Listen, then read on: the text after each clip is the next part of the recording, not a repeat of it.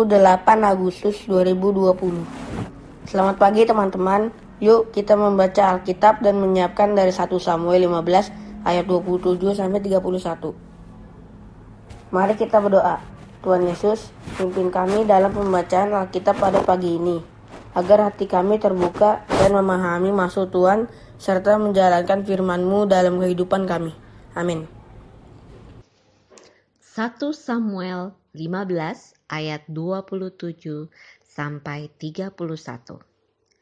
Ketika Samuel berpaling hendak pergi, maka Saul memegang puncak jubah Samuel, tetapi terkoyak.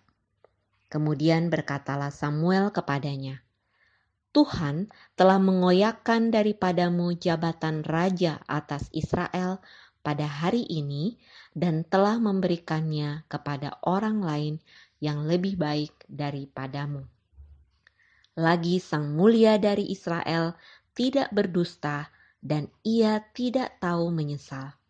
Sebab ia bukan manusia yang harus menyesal. Tetapi kata Saul, Aku telah berdosa, tetapi tunjukkanlah juga hormatmu kepadaku sekarang di depan para tua-tua bangsaku dan di depan orang Israel. Kembalilah bersama-sama dengan aku maka aku akan sujud menyembah kepada Tuhan Allahmu. Sesudah itu, kembalilah Samuel mengikuti Saul, dan Saul sujud menyembah kepada Tuhan. Demikianlah pembacaan firman Tuhan. Sorry deh, Bintang dan Mentari sedang asyik bermain Lego bersama-sama di ruang keluarga. Tiba-tiba terdengar suara benda jatuh lalu menangislah Mentari. Mama yang sedang di dapur buru-buru menghampiri Mentari dan Bintang. Mama bertanya, ada apa ini? Mentari menangis kencang. Kakak mendorong aku. Mama melihat ke arah Bintang. Mentari mengganggu aku. Bintang menjawab. Mama berbicara kepada keduanya. Dua-duanya saling menyakiti. Coba kalian selesaikan sendiri masalah ini. Mama ingin anak-anak mama hidup rukun. Mentari masih terus menangis. Dia tahu bahwa Mama tidak membelanya. Bintang terdiam di sebelah Mentari.